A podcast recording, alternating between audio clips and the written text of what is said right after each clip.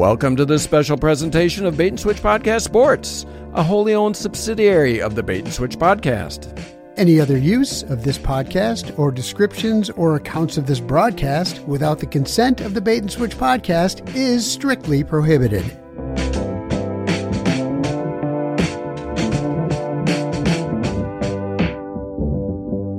Welcome back to the Bait and Switch Podcast, a very special podcast here tonight.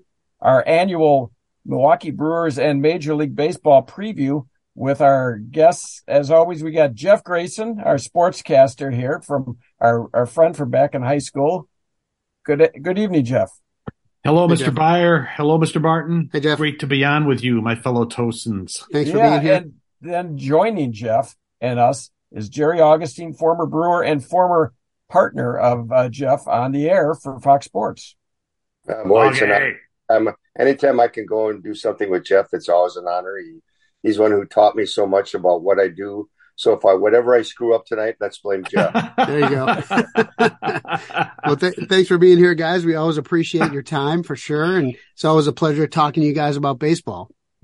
oh, we're always excited to do it. Like Augie said, we had a lot of fun. We we got paid to talk about the Brewers and to talk about baseball on television. that wasn't a bad gig, huh, pal? No, No, it wasn't. Uh, you know, some of the we did so many fun things, and you know, the one thing that you you do if you really love the game and you're a sports uh, fanatic, uh, doing the stuff that we were allowed to do was very very special. But not only was it special because we were able to go out and do it and talk about Brewer baseball, is because we became very good friends. And when we talked about it, it was a passion that we both had, and I think that's one thing that we did for for Fox Sports Wisconsin at that time is we had passion and everybody enjoyed that passion. And, uh, you know, even today I hear so many people talk about you guys just enjoyed what you do. You could really tell it.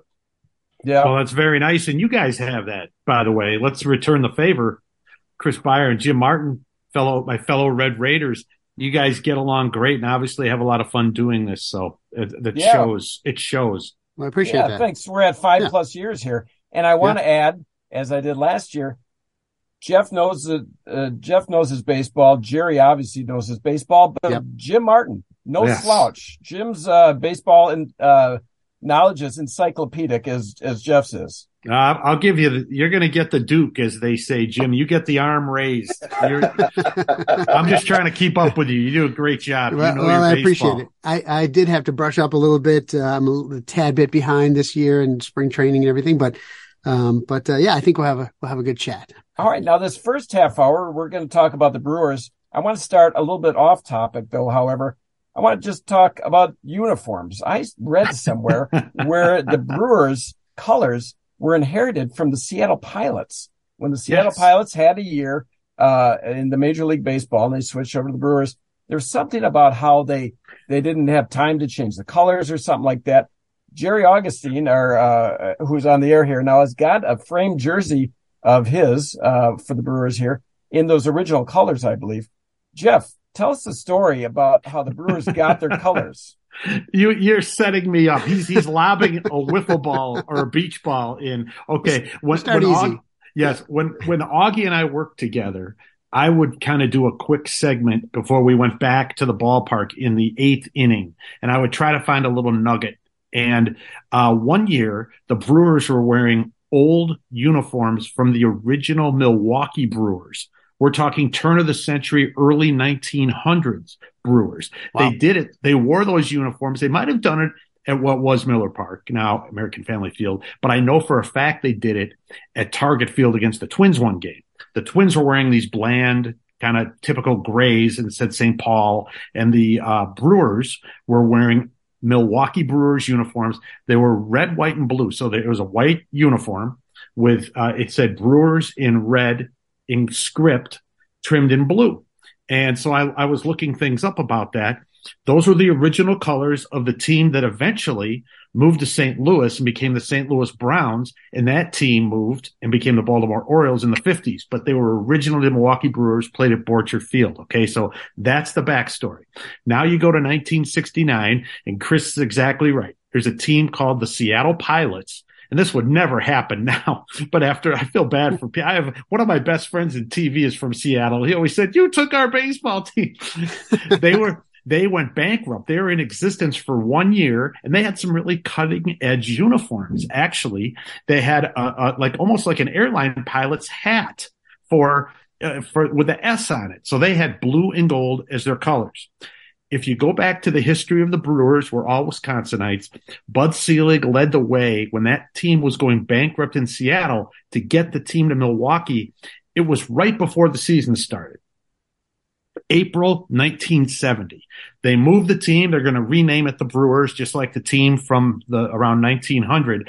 And Bud wanted, because he's big on history and he's a Milwaukee guy, Bud was going to have the exact same uniforms and colors of the original Milwaukee Brewers, red, white, and blue. But just like Chris said, it kind of foreshadowed it. There was no time to do that. They had to take the stitching off the pilots' uniforms and somehow sew on Brewers, and they had no time to change the colors or do anything else.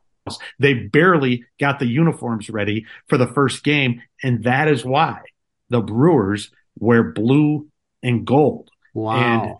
And eventually they uh, and they wore gray on the road, and then eventually, as Chris was referring to the jersey that is on Augie's wall, that baby blue, the powder blue, which they they got in the early to mid 70s. But that's why their their colors are blue and gold because they had no time to change them. The Brewers wanted to do the the, the red, white, and blue from uh, you know from what is now over a hundred years old. Yeah, it's a long well, story, but I appreciate yeah. your patience getting Yeah. through it. Let me ask Augie this now. As far as colors of uniforms in Major League Baseball, blue, black, red, they predominate. That's almost everyone. My favorite uniform, I'd have to say, and I'm not saying this because of the Packers, but Oakland A's, that green and that yellow, that's a great, that's a great uniform, whether they go the yellow prominent or the green prominent. Hmm. Augie, what's your favorite baseball, co- uh, baseball uniform?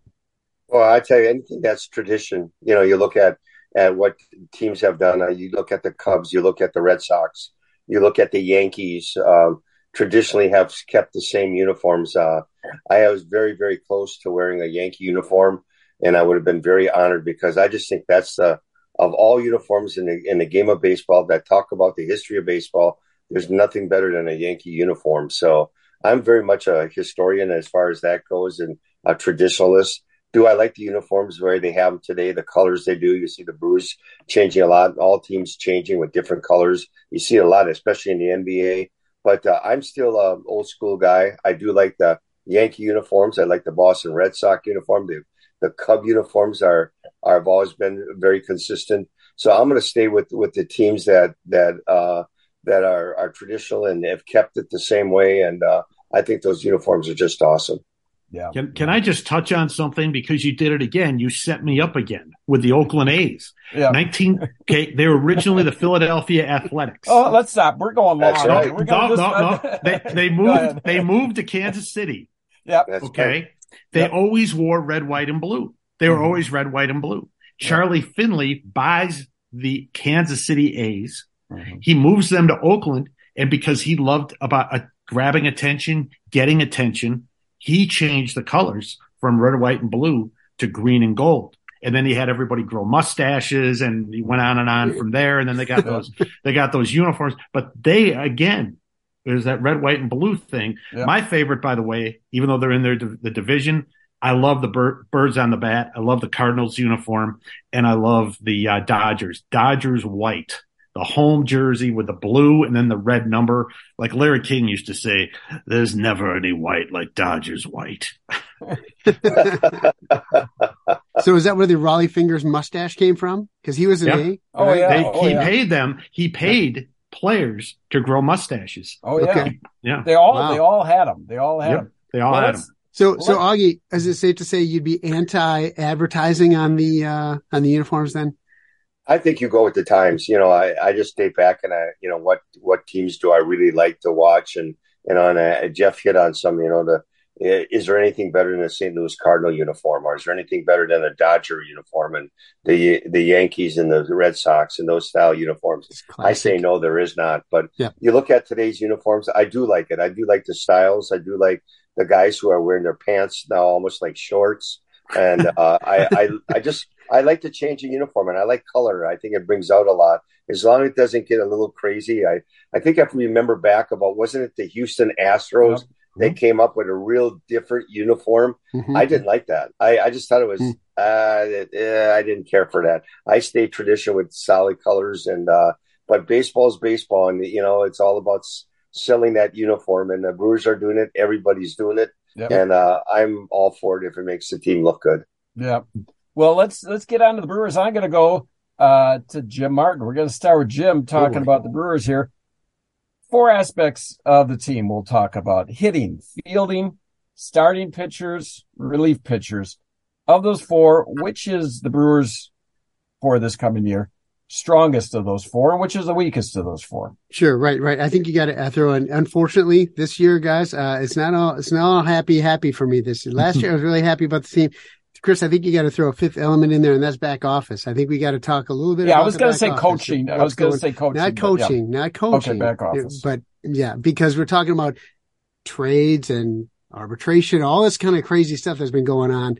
So, um, so anyway, I think that's another thing we, but as far as, uh, the team itself, I, would have to go with, uh, once again, starting pitching is, is their, their solid, uh, strength. I, um, uh, I'm very concerned actually about their hitting. Uh, I don't think, I don't, this, you know, fans always, you know, it's, it's the money, money quarterback kind of thing, right? Where like, well, I know best, you know, but I don't think they addressed the hitting issue as much as they needed to.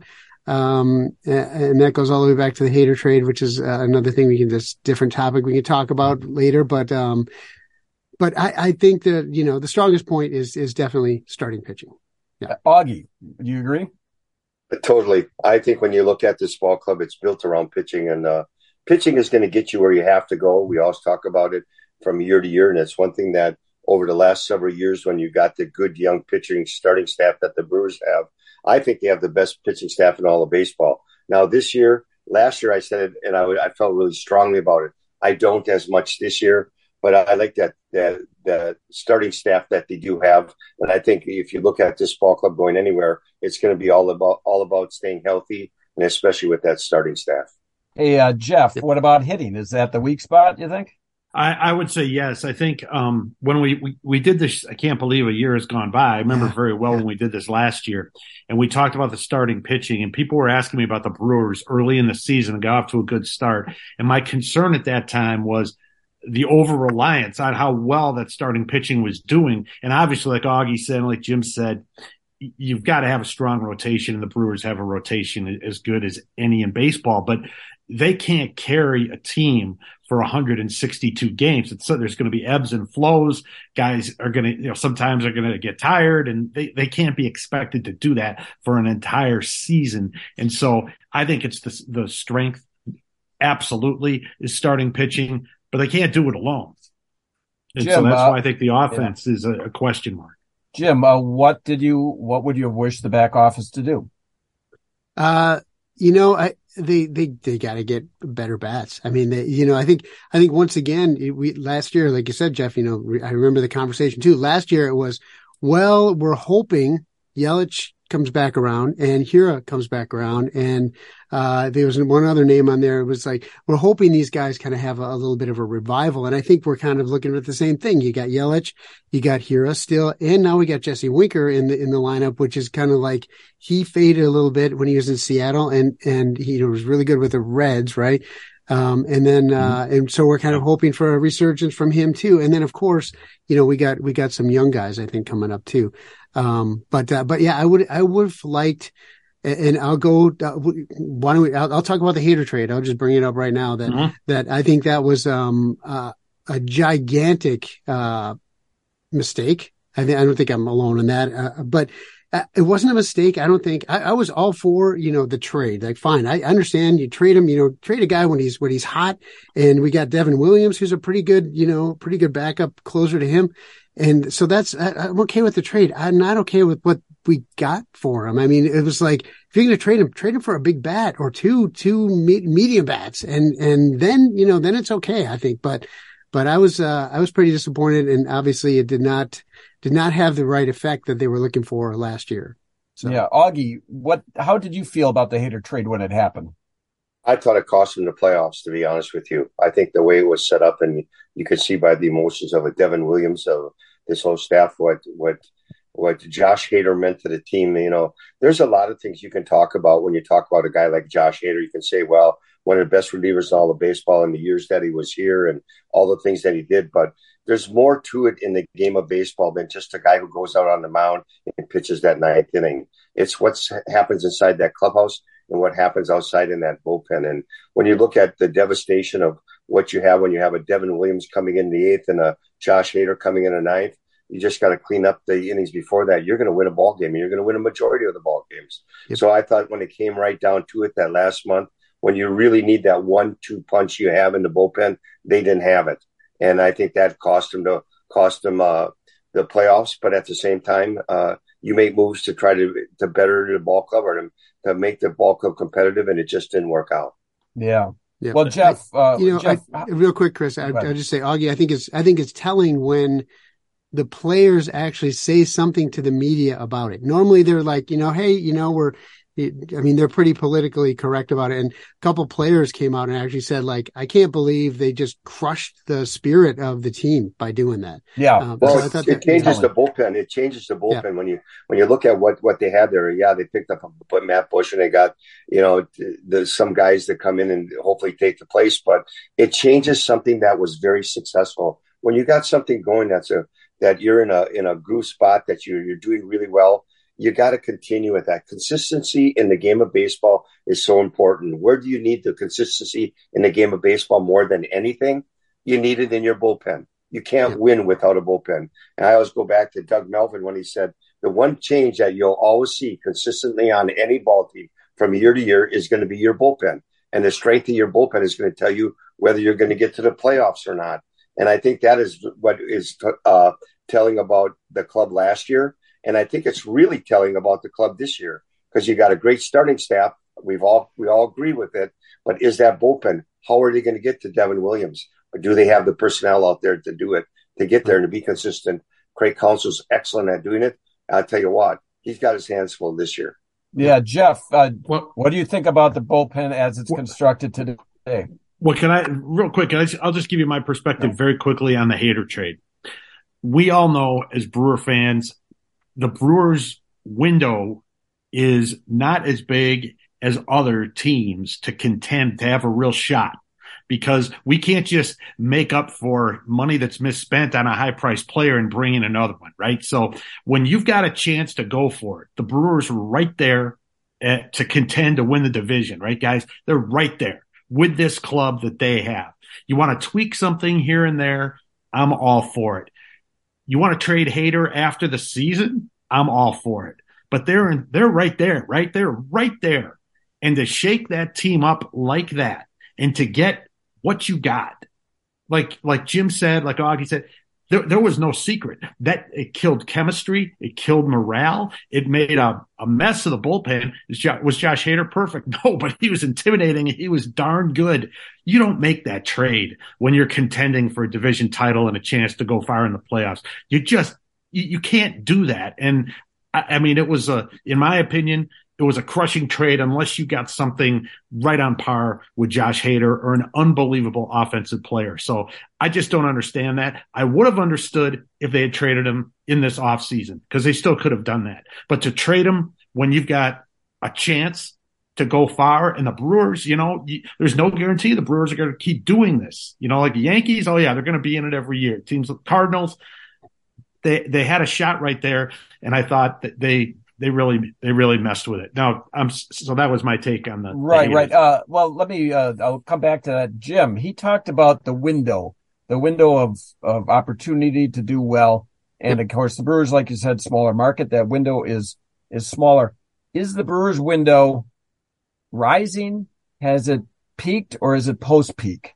Well, that's funny because it brings me to another uh, another situation that that happened this off season, which is the arbitration with uh, with Burnes, um, uh, Corbin Burnes. So he um, had this arbitration. They had this arbitration hearing, and for some reason, and Augie, I want to talk to you a little bit about this, but uh, he was at the actual arbitration hearing, and so So here you you know there's this the hearing is is to you know each side wants he wants more money. The brewers don't want to give him more money. So the brewers are going to make this argument that he doesn't deserve more money. Whether they believe that or not they're going to make this argument to this arbiter and the, of course his side is going to say well he so the brewer said some things that he really took personally understandably. I mean they, from what from what i've heard uh, they said that he was the reason why they didn't make the playoffs which is uh, preposterous. I mean, he's the reason why they're even close.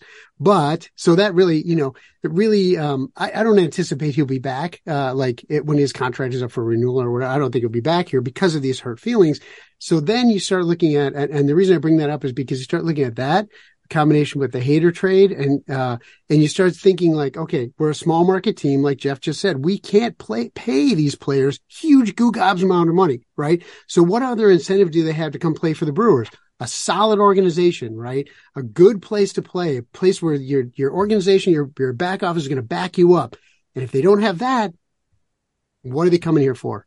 So, so that, that, I think, I think they made it a lot, I think from a fan's perspective, they made it a lot harder on themselves. Now, my question for you, Augie, would be, is that really a thing? Or is it just like, you know, that's just a, my fans perception of something like that? Well, I think anytime when you have someone the caliber of a Corbin Burnes, who is listed as one of the best pitchers in all of baseball, I think the one thing you do is you try to be as non-confrontational as possible. And I think when you're talking about a difference in several hundred thousand dollars, I'm sure if you sat down with them, uh, that you could negotiate and come up to an agreement, and everybody would have said nothing, and everybody went on, and Corbin would have been happy, and we go on from there. I think the biggest is being confrontational with your your top players. If that was a a, a, a time when you had an Adrian Houser or someone like that going at it, not much would have been said. But mm-hmm. it's but it's your, your number one guy. You're listed as how do you how do you make the playoffs? How are you successful? Well, he's one of the big keys in being successful. And I think what they did is they did a they did a, a bad job. I actually thought that the guy who negotiated should be fired because well, how were you negotiating with the best pitcher in all of baseball and worried about such a minute thing. I thought they were millions apart. They weren't millions apart. Yeah, there were right. hundreds of thousands apart yeah, that yeah. they could have come up to an agreement. And I, I thought the, the worst thing that happened because of that, and it's really causing a lot of problems. And I think it's caused Corbin problems because now he's looked at differently in that clubhouse, differently than he was before. As soon as they, he got through it, he goes to the ballpark, and what the what do the the media do? They shove a microphone in his face. Mm, they yeah. should have hit him to the side, sat down, and talked to Corbin Burnes, and then do a nice interview. Whoever the interview is, have Jeff Grayson come in, do a nice interview with him, and talk person to person about what he went through. It'd have been so positive, and even have been positive with Corbin because he could have been able to express himself, and everybody would have understood it. Now let's move on. But right. they stuck a phone, microphone in his face and just let him talk, and he was upset. And I think that is a negative thing in the clubhouse. And what does it do? It shows the next superstar that wants to come to Milwaukee that they want to sign to get to the playoffs is going to think twice. Because why? Because they w- were goofing around with several hundred thousand dollars on one of the best pitchers in all of baseball. Right. So, right. So, so real, real quick, um, what, one quick question about that how often are players, the players themselves, actually in the arbitration hearing? Isn't that that's supposed to be what they have? Uh, uh, not managers, um, agents, agents. Thank agents. you for right. So how often think, are they actually in there? I think they, I think they hear everything.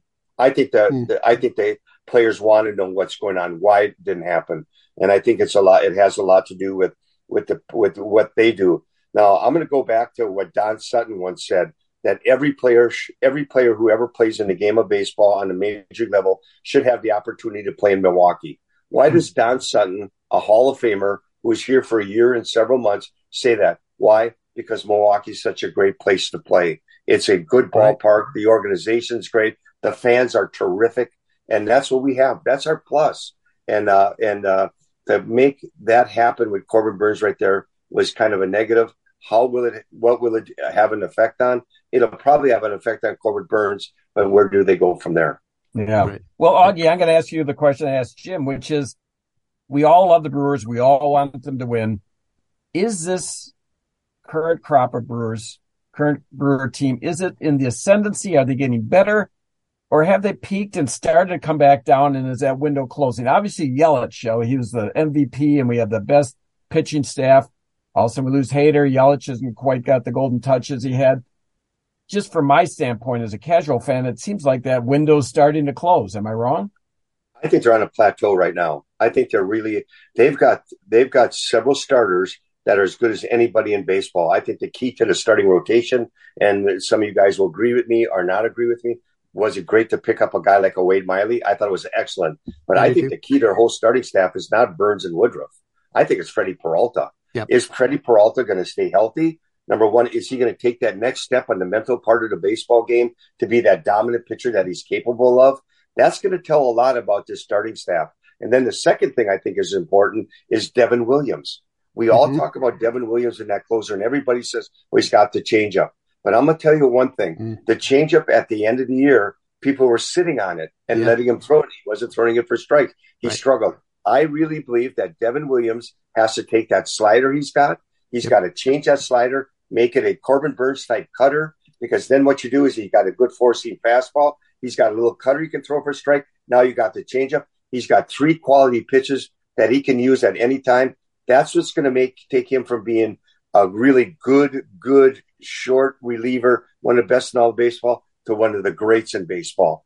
But how do you get to Devin Williams? That's going to be the problem that the Brewers are going to have. Right. You know, that reminds me a little bit of, of Josh Hader, which was he had that fastball and it was great and it was hard to see and it was great, but every once in a while, guys like later in the season is dropping from 98 to 95, 94. He's starting to get hit, starting to get knocked around.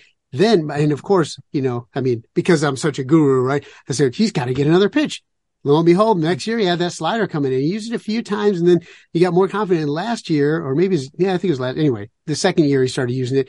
He was just, I mean, what can you do against that? Now you got a guy who throws 98 and might throw a slider at you too. And like what, I mean, that's, that's insane. So I think it's the same thing with Williams. Like you said, you can't just have one pitch, even though you're the ninth, you know, you're only throwing one inning. You got to have, you got to have three pitches, I think, three, three Yeah. quality pitches. Uh, I think like over quality, you know. over over. Uh, I think, and you guys will all agree with me. Anytime that you do think anything for a short period of time, you can be sex, successful with a small amount of things in order to incorporate to be successful.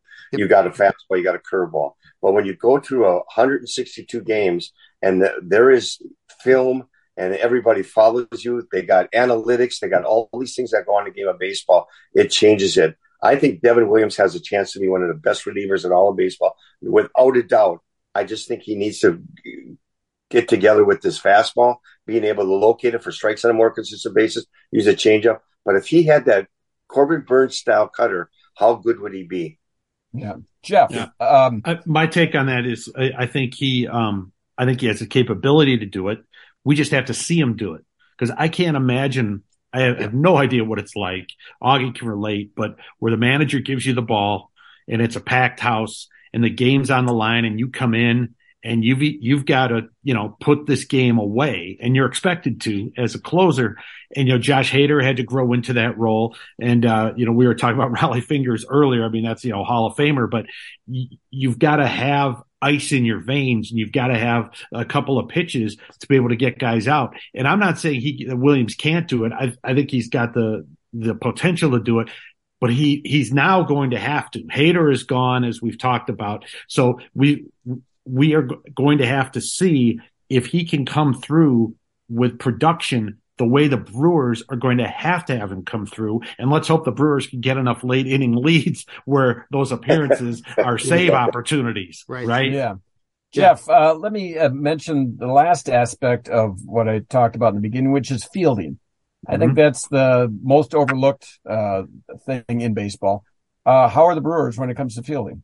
Well, I, I've got to, you know, it's going to be interesting, you guys, because um, with the acquisition of uh, Brian Anderson, and I'm not talking about the announcer. Um, We already had him, but you know the other the other Brian Anderson. It was always funny when when Brian Anderson on the Brewers side would say Brian Anderson is at the plate, but if he's probably the the third baseman, it looks like. Right. So then you've got Adames at short, who uh, I think is electric. And then you move Urias over to second. If, right. I mean, that's how I see it. And then you've got some other guys who, who can play. And I remember when we were talking about this last year, Chris, and we were talking about Tellez at first and we were, I remember almost t- exactly. We said, Hey, it's not a bad first baseman. I know he, you know, we're in the DH age in both leagues.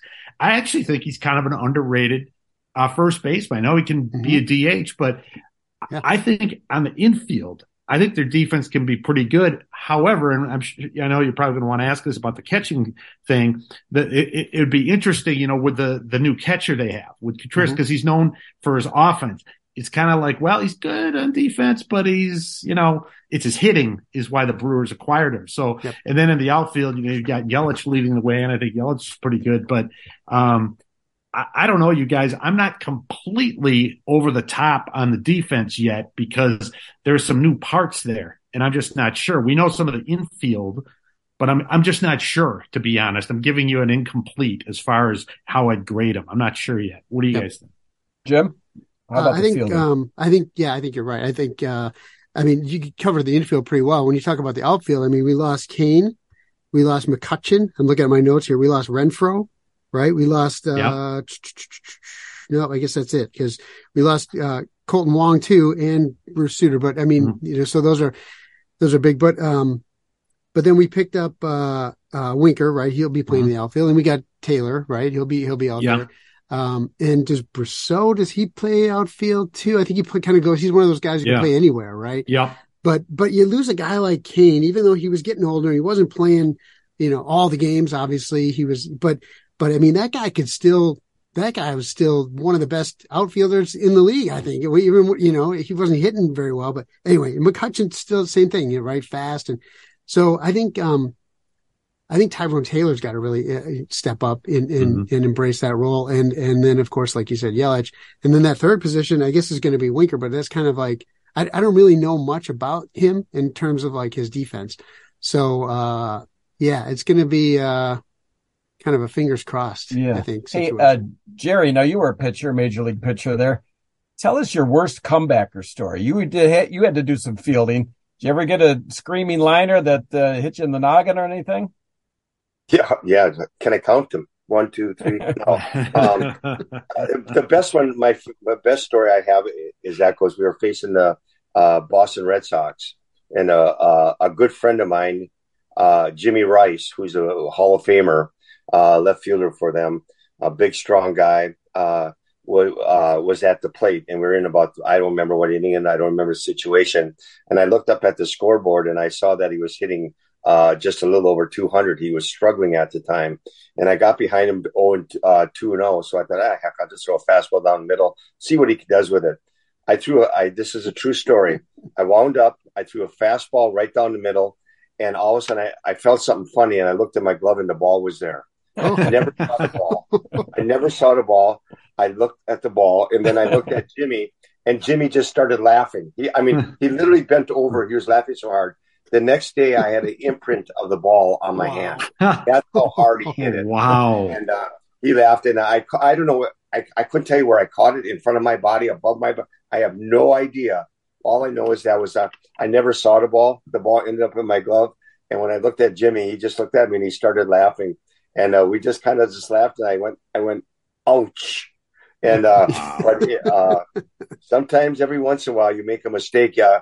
From that day on, I I always made sure that when I was going to throw some a certain pitch, I want to make sure they don't hit it at me. They can hit it hard somewhere else. But uh, that was one that I never saw the ball and ended up in my glove. Do you think you were a pretty good fielding pitcher in your day? I would, I would say I was a little bit above average. Mm-hmm. I, you know, I thought I could scramble around. I had, I was fairly quick.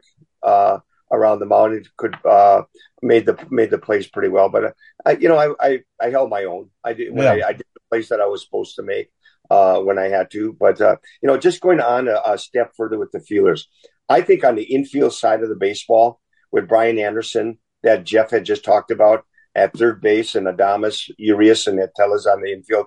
I think they're better than they were last year. I think Brian Brian Anderson was a good, solid third baseman when he was down in Miami. I thought he played very well, had some great years. I think Urias is is such a great player. He can play any position, but I think second base is his his uh, his place in the world of baseball. Uh, we've been just yeah. watching a classic. He's made some fantastic plays. I think they're better in the infield. I don't think they're as strong in the outfield. Mm-hmm. I think, and the reason yeah. is, is they've got a Christian Yelich who's made four or five errors in spring training. They got Garrett Mitchell who's struggling a little bit right now with an injury. I think Garrett Mitchell has a tendency could be one of the great baseball players in in Brewer history. Uh, he's just a very talented young man. But then what do you do in right field? Right now they're looking at Tyler Naquin in there, or or maybe even a Joey Wiemer or a, a young player like uh, Sal Frelick out there. Tyrone Taylor is going to be out for another month yet. I yeah. think the outfield is really a big question, and that's where Craig is really going to have to do some maneuvering to make sure that he has steady ball players. Yeah, Ken Owen Miller, the guy they got from Wisconsin, that's from Wisconsin. He played center field today, did a nice job. Good young athlete. So it's going to be versatility for this ball club, especially in the field. But I really do like their infield the way it is. Yeah, yeah strong well, point. Strong point for sure. Yeah, the big question is how are the Brewers going to do? And we're going to address that in the next half hour of our show, which our listeners will hear the following week after this week. I want to thank my co-host, who's very knowledgeable in this uh, department, Jim Martin. I want to thank Jeff Grayson, uh, again, a former uh, Fox Sports host, and of course, uh, Jerry Augustine, former Brewer. We're going to come right back here, guys, in just a minute or two to talk about the league. I want to talk about uh, predictions. I want to go over last year's predictions from our host, no. from our guest, which uh, which nobody ever does. Nobody goes back and listens, but I did, and we're going to talk about that. And we're also going to talk about rule changes because this is a big topic. And again, as a casual fan, I'm interested in this. So let's leave it at that, guys. We'll take a minute break and we'll come back and talk about the league. Join us next time on the Bait and Switch podcast when we continue our discussion of the upcoming MLB season with Jeff Grayson and Jerry Augustine.